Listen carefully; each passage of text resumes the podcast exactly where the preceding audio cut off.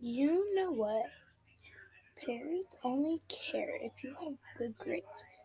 They don't care about the depression we deal with, the stress, and the social life, the suffering.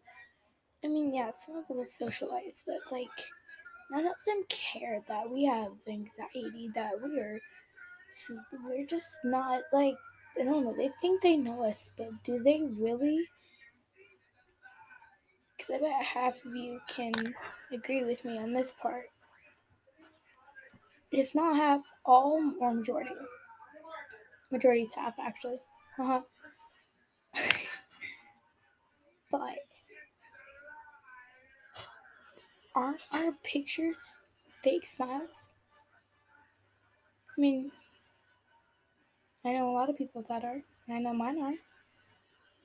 Like at school, you know, you just gotta put a fake smile on, make sure nobody knows what's wrong, nobody knows you're going through stuff, you know? Yeah, that's the kind of stuff that we're gonna be talking about. The kind of society that we live in. If you're not pretty, you don't matter, you know? That kind of stuff. What has our society come to?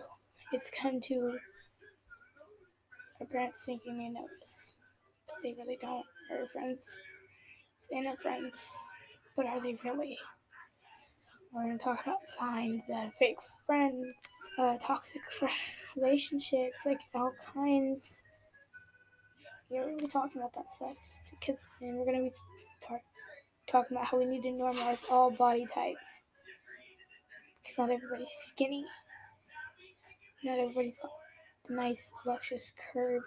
Not everybody has thigh gaps.